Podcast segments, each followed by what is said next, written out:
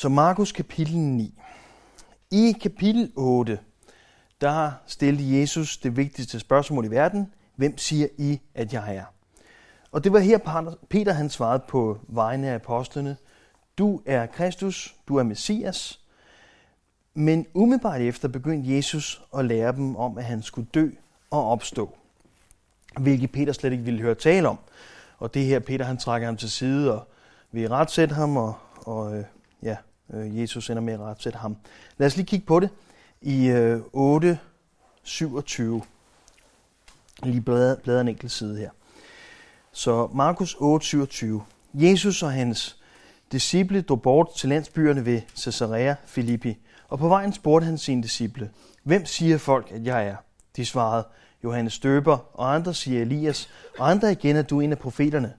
Så spurgte han dem, men I, hvem siger I, at jeg er? Peter svarede, du er Kristus. Og han forbød dem at sige det om ham til nogen. Så begyndte han at lære dem, at menneskesynden skulle lide meget og forkastes af de ældste og øverste præsterne og de skriftkloge og slås ihjel og opstå tre dage efter. Og dette sagde han lige ud. Da tog Peter ham til side og begyndte at i retsætte ham. Men Jesus vendte sig om, så på sine disciple, i rette satte Peter og sagde, Vi bag mig, satan, for du vil ikke, hvad Gud vil, men hvad mennesker vil. Vi talte om det sidst. Mennesker fokuserer på kronen, men Jesus ved, at uden korset er der ingen krone. Med andre ord, øhm, at Jesus var Messias var nu fastslået. De havde bekendt, de havde fuldt forstået, at Jesus var den Messias, de ventede. Apostlene havde forstået det.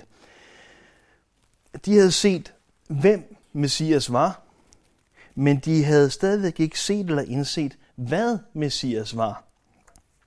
Kun en lille del af det. Og specielt den del med lidelse og død var svær at sluge. Og straks efter fortæller Jesus dem, at trængslerne også gælder dem, der vil følge ham. Men så slutter han af med at sige i 9.1, og han sagde til dem, Sandelig siger jeg, nogle af dem, der står her, skal ikke smage døden, før de ser, at Guds rige er kommet i magt og vælde.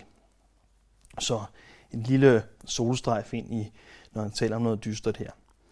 Ser vi det her vers alene, 9.1, så kunne vi tro, at det omhandler øh, Jesu andet komme.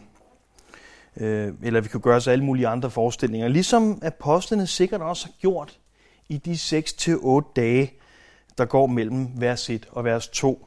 6, hvis man tæller øh, romersk, og øh, 7-8, hvis man tæller øh, hebraisk.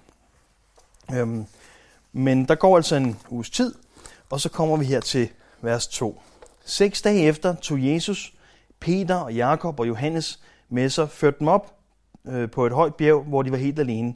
Og han blev forvandlet for øjnene af dem, og hans klæder blev skinnende hvide, meget videre end nogen på jorden kan blege dem. Så forvandlet, Jesus blev forvandlet foran den. Sådan som jeg forstår det, så indikerer det, at han er oplyst øh, og afsløret, men ikke et lys, der skinner på ham, mere som at han selv lyser, eller, eller et lys, der skinner indenfra. Jesus han er afsløret, og det er også derfor, vi siger forklaret. Der ligger i ordet forklaret, at man ser noget klart, eller ja, på samme måde som afsløret, eller åbenbaret. Så her der er Jesus en af, eller alle de ting øh, for dem. Her der viser han dem helt bogstaveligt mere af, hvad Messias er. Øhm, og her der ser de helt bogstaveligt, at Guds rige er kommet i magt og vælde.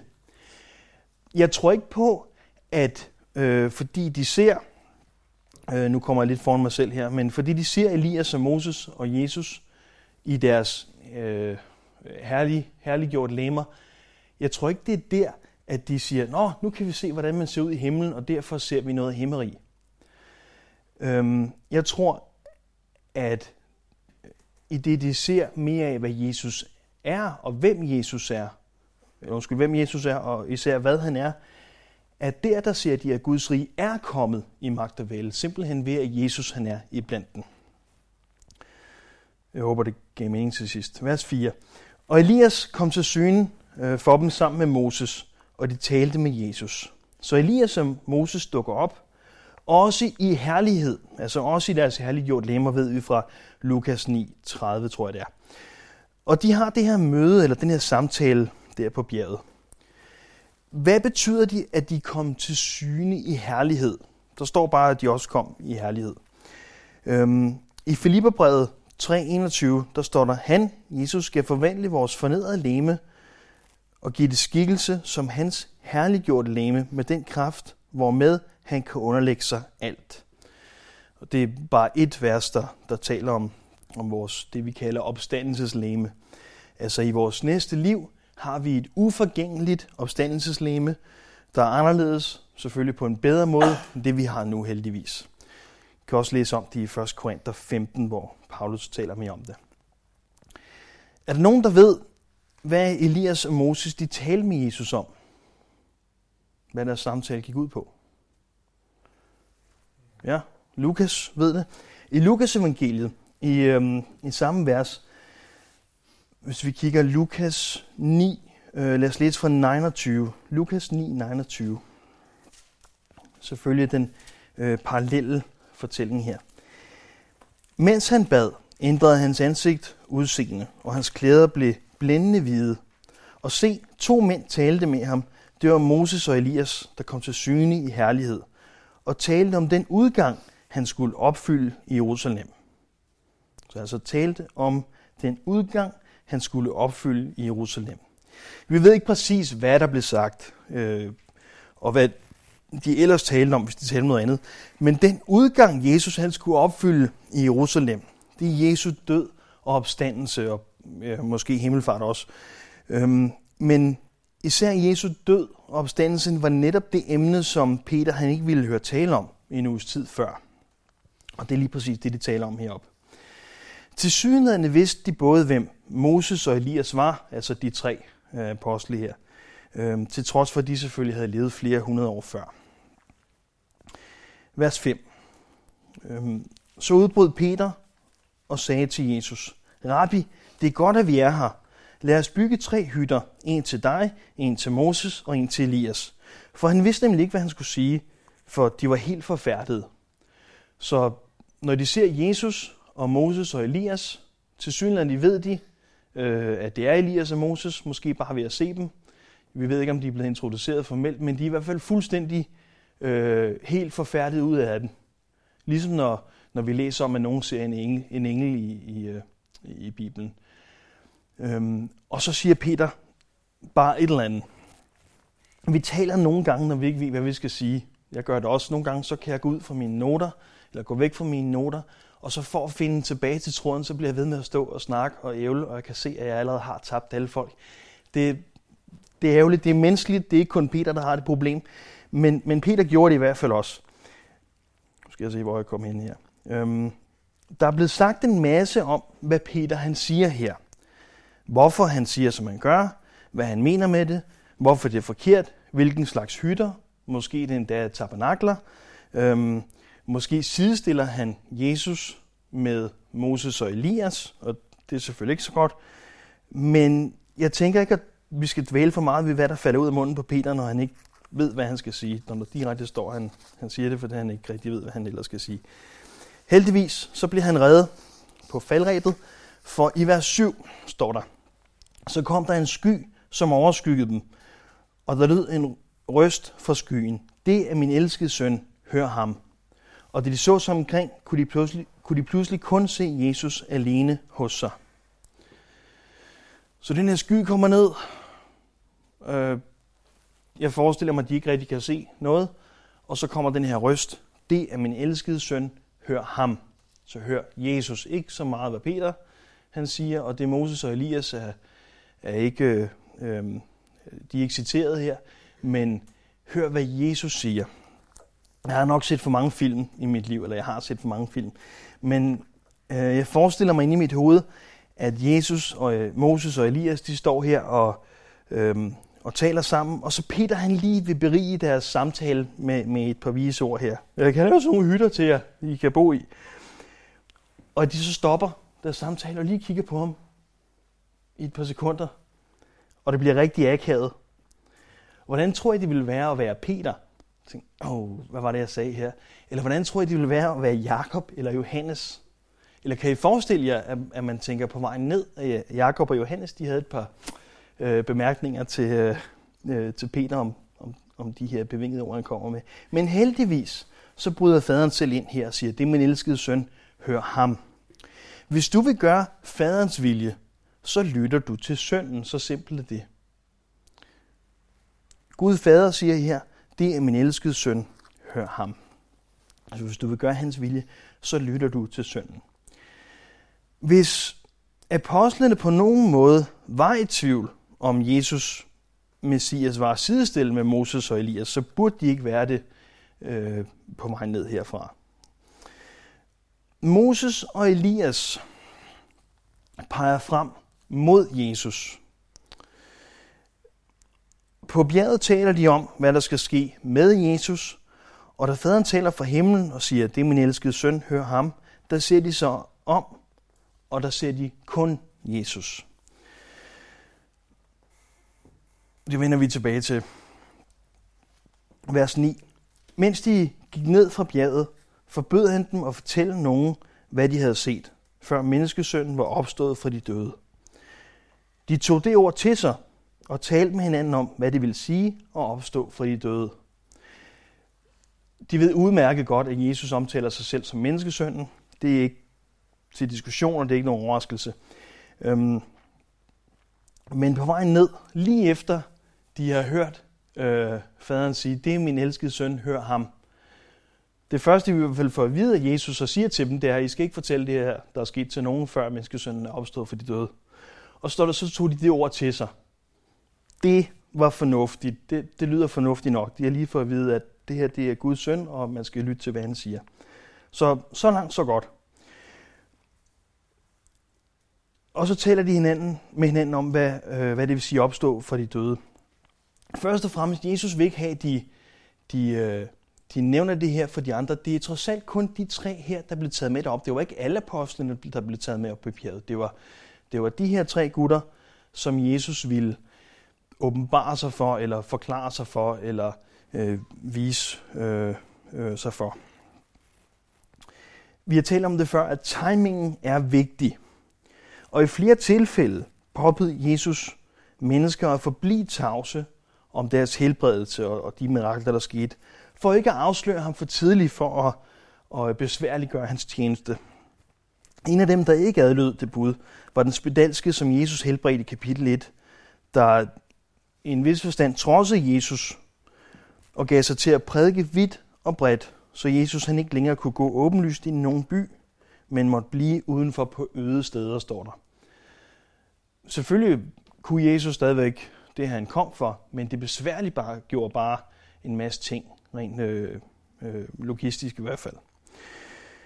Men hvad vil det sige at opstå for de døde?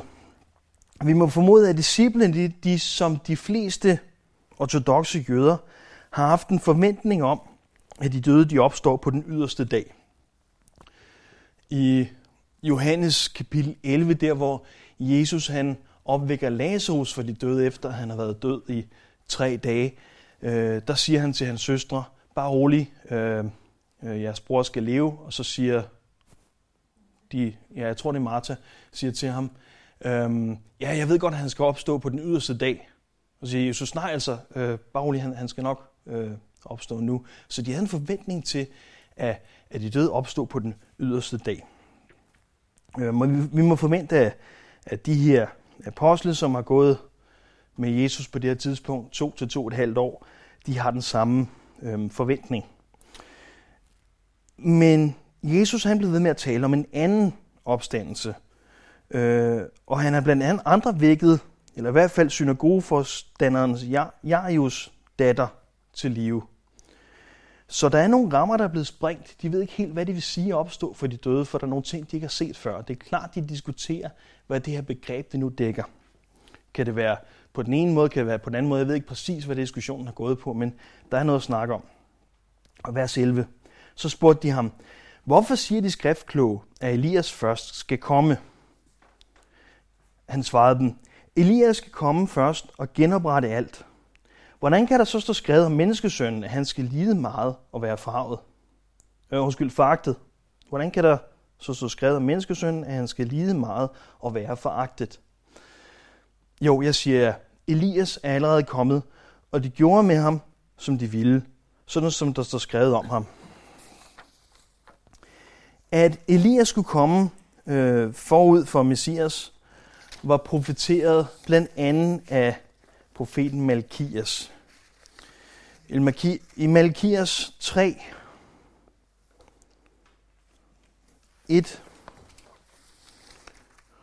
hvis vi lige bladrer tilbage øh, et par bøger i Bibelen. Her den sidste bog i Bibelen, Malkias.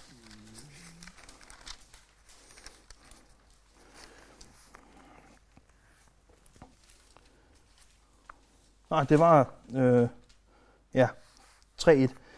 Se, jeg sender min engel. Han skal bane vejen for mig. Øh, for mig, Herren, som I søger, kommer med et til sit tempel. Parksengel, som I længes efter, kommer, siger herskars herre. Og så bladrer en side, formentlig, til øh, Malkias 3, 23.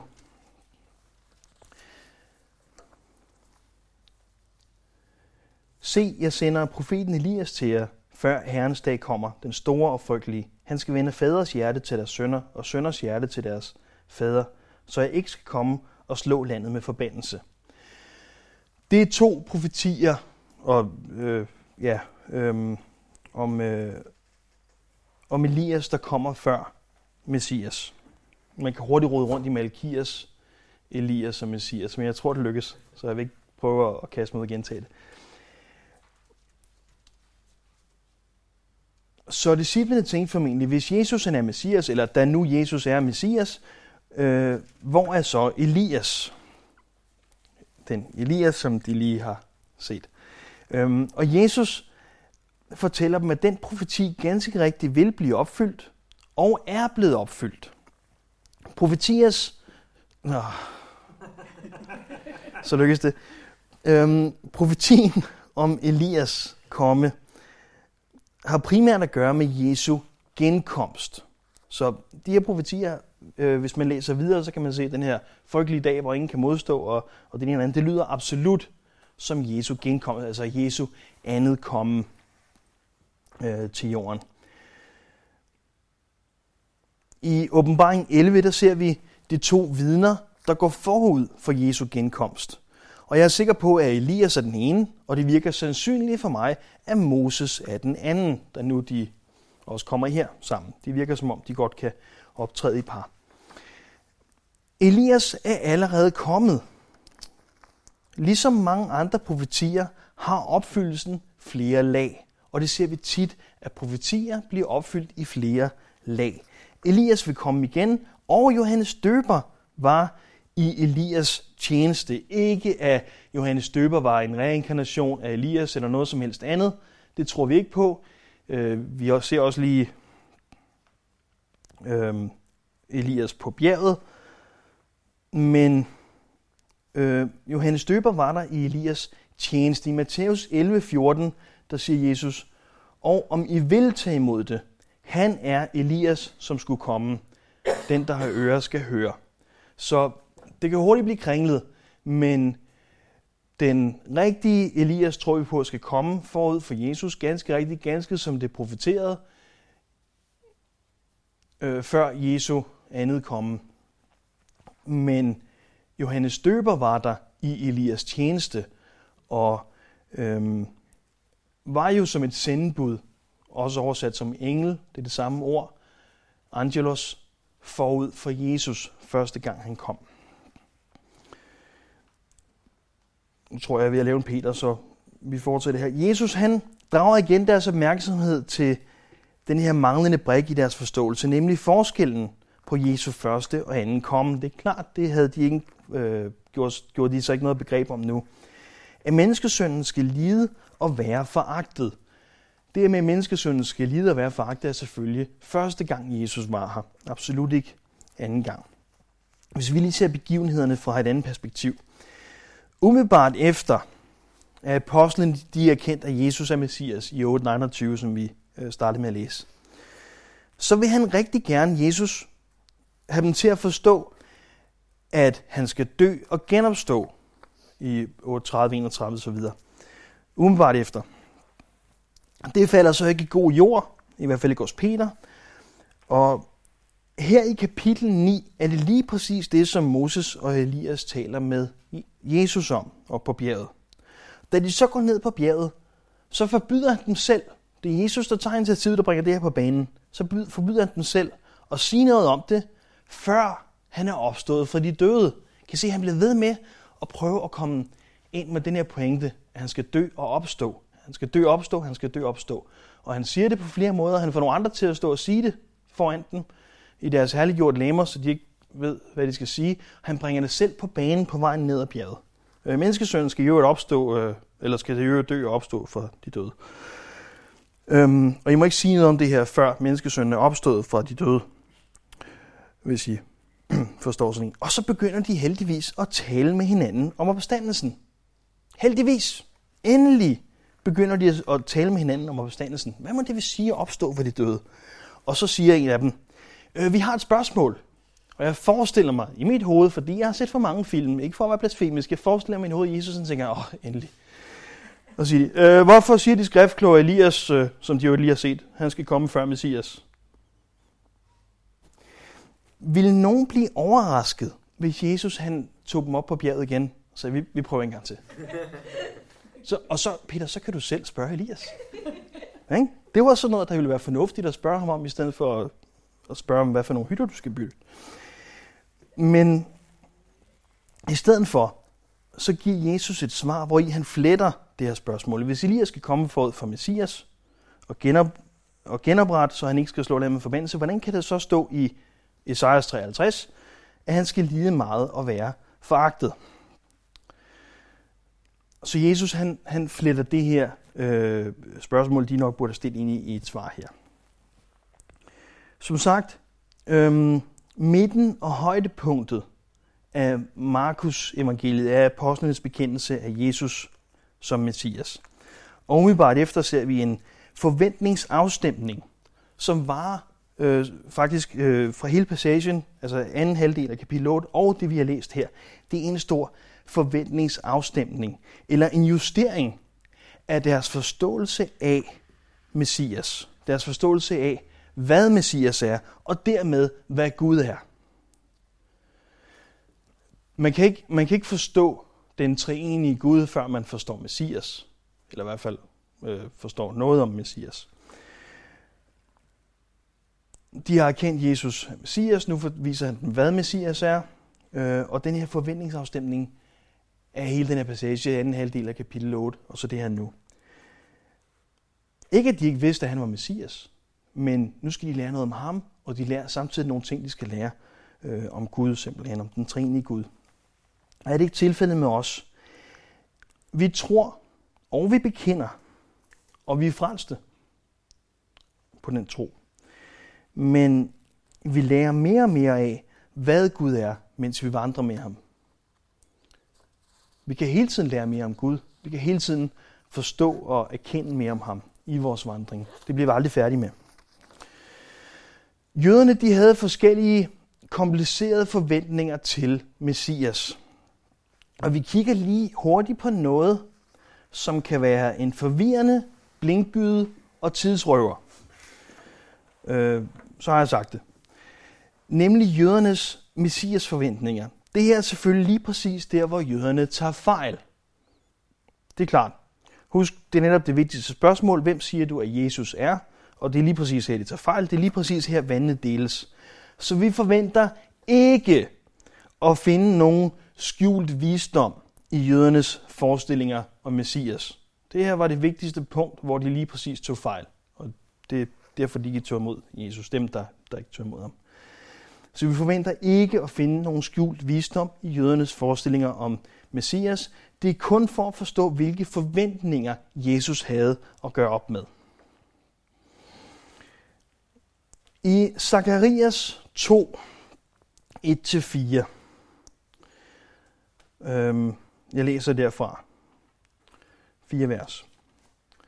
Jeg løftede øjnene, og jeg så fire horn. Jeg sagde til den engel, der talte med mig, hvad betyder det? Han svarede, Det er de horn, som spredte Juda, Israel og Jerusalem. Så lå Herren mig se fire smede.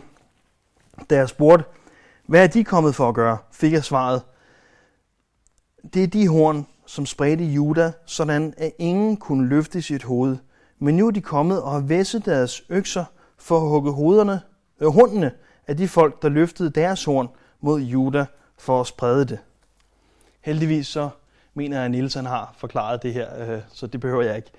Men de her fire smede er oversat som de fire håndværkere, de fire smede og endda de fire tømmer. Øhm, I Talmuden, den jødiske kommentar på vores øh, gamle testamente, der er de her fire personer diskuteret som Messiah ben Josef eller Messiah ben øh, Ibrahim. Altså øh, Messias, Josefs søn. Husk på, øh, Josefs stamme blev delt i to, så han kan også blive kaldt øh, Ibrahim. Øh, I, I, Ifrahim. Øh, Ifrahim. Øh, Øhm, men Messias, Josefs søn, også omtalt som håndværkeren. Så Messias, Josefs søn, håndværkeren, var en af, af de her øh, forventninger, de havde til en messias eller en messiansk person. Og øh, et andet, det andet horn, det er Messias ben David, altså Messias, Davids søn. Den her Messias, som var den her himmelske konge og hersker, den salvede. Det tredje horn mente de var Elias, som skulle gå forud eller komme forud for Messias. Og det fjerde horn kalder de den retfærdige præst, som jeg ikke rigtig har kunne finde om, men det er den retfærdige præst. Det lyder fint. Husk på, at Talmuden er først nedskrevet senere, men, men på Nytestamentet tid var det en mundtlig tradition, som de skriftkloge brystede sig af huden af, eller hvor meget de kunne af den. Derfor så kan det være lidt diffust at spore sig ind på apostlenes messias forventninger via Talmuden. Men uanset hvilke titler og begreber de havde for det, som, som også kunne blive Herrens lidende tjener og Guds salvede, altså de her to forskellige personer i hvert fald, øh, hvor flere messianske profetier så skulle gå i opfyldelse på, de, på det, de troede var to, tre eller fire personer. Øhm, så ser det ud for mig, som om, at Jesus han begynder at justere deres forståelse af, hvad Messias er, til at være øh, begge eller alle tre, øh, eller alle de ting. Altså Jesus går i gang med at justere deres forståelse af øh, deres messias forventninger af, hvad messias er, til at alle de her opfyldelser kan gå, gå i opfyldelse med ham. Altså ham, som de på en eller anden havde forstået som messias, og måske tænkt Mishach ben David, at det er altså også ham her, Mishach ben øh, Josef. Altså det er også ham, som, som skal lide. Det er også ham, øh, håndværkeren, der, der skal lide og, og dø, men heldigvis genopstå. Så det ser altså ud som om, at han er ved at spore dem ind på at forvente én person, hvor alle de her ting går i, i opfyldelse. Moses og Elias repræsenterer loven og profeterne, og begge peger frem mod Jesus. Jesus opfylder som den eneste profetierne. Han er den eneste, hvor med alle de messianske profetier går i opfyldelse. Også dem, som de troede var den ene slags messias, og dem, de troede var den anden slags messias, og formentlig også dem, de troede var den retfærdige præst. Øhm, de går i opfyldelse øh, på Jesus. Og han er den eneste person, hvor alle de her ting går i opfyldelse eller hvor ved alle de her ting går i opfyldelse. Jesus han opfylder også som den eneste loven. Han er for det første, det, er det første den eneste, der fuldt ud kunne holde loven. Men det er også ham, som loven og, og zoneofferet øh, peger frem mod. Så det her med, at man kan, man kan øh, lade, lade zoneofferet betale for, for sin søn, fordi man i virkeligheden ikke kan overholde loven. Det her zonoffer peger frem mod Jesus. Jesus er Guds lam, og han er løven fra Judas stammen. Han er begge de ting. Han er den, der opfylder alle Messias forventningerne i samme person. Og han springer de her rammer og begreber hele tiden, ligesom han, han springer rammerne for, hvad det ville sige opstå for de døde lige pludselig, øh, var rammerne helt anderledes, end de havde forventet. Vi ved, at Jesus er Guds søn, Gud selv, Kristus, Messias, Guds lam og løvende juder. Men ligesom apostlene bruger vi resten af vores vandring med ham på at lære ham bedre at kende. Heldigvis er det ikke sådan, at vi bare kender ham 100%, og hvad skal vi så finde på? Vi kan hele tiden lære mere om Jesus at kende i vores vandring med ham. Og vi lærer mere af ham at kende, så længe vi vandrer med ham. En sidste ting. De her tre øh, apostle, øh, Peter, Jakob og Johannes, de fik lov, og de blev inviteret til at komme med op på øh, øh formentlig Karmels bjerg, men det her, øh, øh, øh, hvad hedder det? Øh, ja, forklarelsens bjerg kalder vi det simpelthen. Øhm, og, og der fik de lov at se Jesus forklaret, åbenbaret, afsløret, hvad vi nu vil kalde det. Men Jesus som han er. Ikke som han var, da han gik på jorden, men som han er. Ligesom i åbenbaringen, hvor vi ser Jesus i hans, hans herliggjort skikkelse. Men selvfølgelig har det gjort en forskel, men ikke så stor, som man egentlig skulle tro. Der er mange, der forventer, at hvis, hvis de ligefrem så Jesus foran sig stå, bam, ærliggjort, og, og sagde nogle ting til dem, øh, jamen, så, så, ville, så ville den oplevelse kunne holde dem flyvende resten af livet. Men det er ikke det, vi ser i resten af Nye Testamentet. Det er ikke det, vi ser øh, med apostlene senere. Mange af de, øh, uden at være alt for respektløs over for Peter, men mange af de, de øh, øh, umiddelbare ting, han, han siger senere, de øh, ting, han gør senere, det sker jo selvfølgelig efter den her episode. Og det er også senere, at han fornægter Jesus, selvom man har set ham herligt gjort. Det her er ikke det, der gør den store forskel. Det er ikke det, der gør vendepunktet for dem. Vendepunktet er, når de bliver fyldt med helligånden senere. Men det er først meget senere. Det her, at de for alvor ændrer sig som personer. Bam! Sådan der, der sker noget helt andet. Så at vi får en åbenbaring, eller at vi får lov at se et eller andet mirakuløst, eller vi får lov at komme og se en øh, mirakuløs helbredelse. Tænkte, ej, hvis bare jeg kan få lov at se øh, ham her blive helbredt for øjnene af mig, eller, eller øh, tage, tage hende her med, der har den her lidelse, og hun bliver helbredt for øjnene med mig. Jamen altså, den, den vil jeg kunne holde flyvende på resten af livet. Nej. Der er jo også nogen, der bliver helbredt for spedalskhed, mirakuløst, som straks efter trodser Jesus og går hen og fortæller ting, de ikke skulle have fortalt. Det er ikke det, der gør forskellen. Det, der gør forskellen er, når vi er taget imod Jesus, og vi er fyldt med Helligånden, så vil han ændre os indenfra. Så vi søger ikke oplevelser. Vi søger ikke tegn. Tegnene følger os i det, i det vi gør. De følger dem, som tror. Oplevelserne følger øh, i vores vandring sammen med Jesus. Men vi går ikke fra tegn til tegn og oplevelse til oplevelse. Sådan så vi kan holde os øh, flyvende på de her oplevelser, for det er ikke dem, der ændrer os. Det, der ændrer os, det er at tage imod Jesus og, og, og få helligånden ind i os. Det er det, der ændrer os. Og det er det, som, som kan holde os flyvende. Jesus, tak for dit ord til os. Vi beder dig, at dit ord må blive husket, øh, ja, hørt husket, og, og, og gennem Jesus, at dit ord må have en virkning i os og forme os her. Her vi ønsker at forstå mere af dig og lære dig mere og bedre at kende her. Og hvordan du øh, forklarer dig og åbenbarer dig og afslører dig for os her. Øh, det er dig, der vælger det. Tak for dit ord til os. Tak for Bibelen. Tak fordi, at du viser dig selv for os gennem den her. Amen.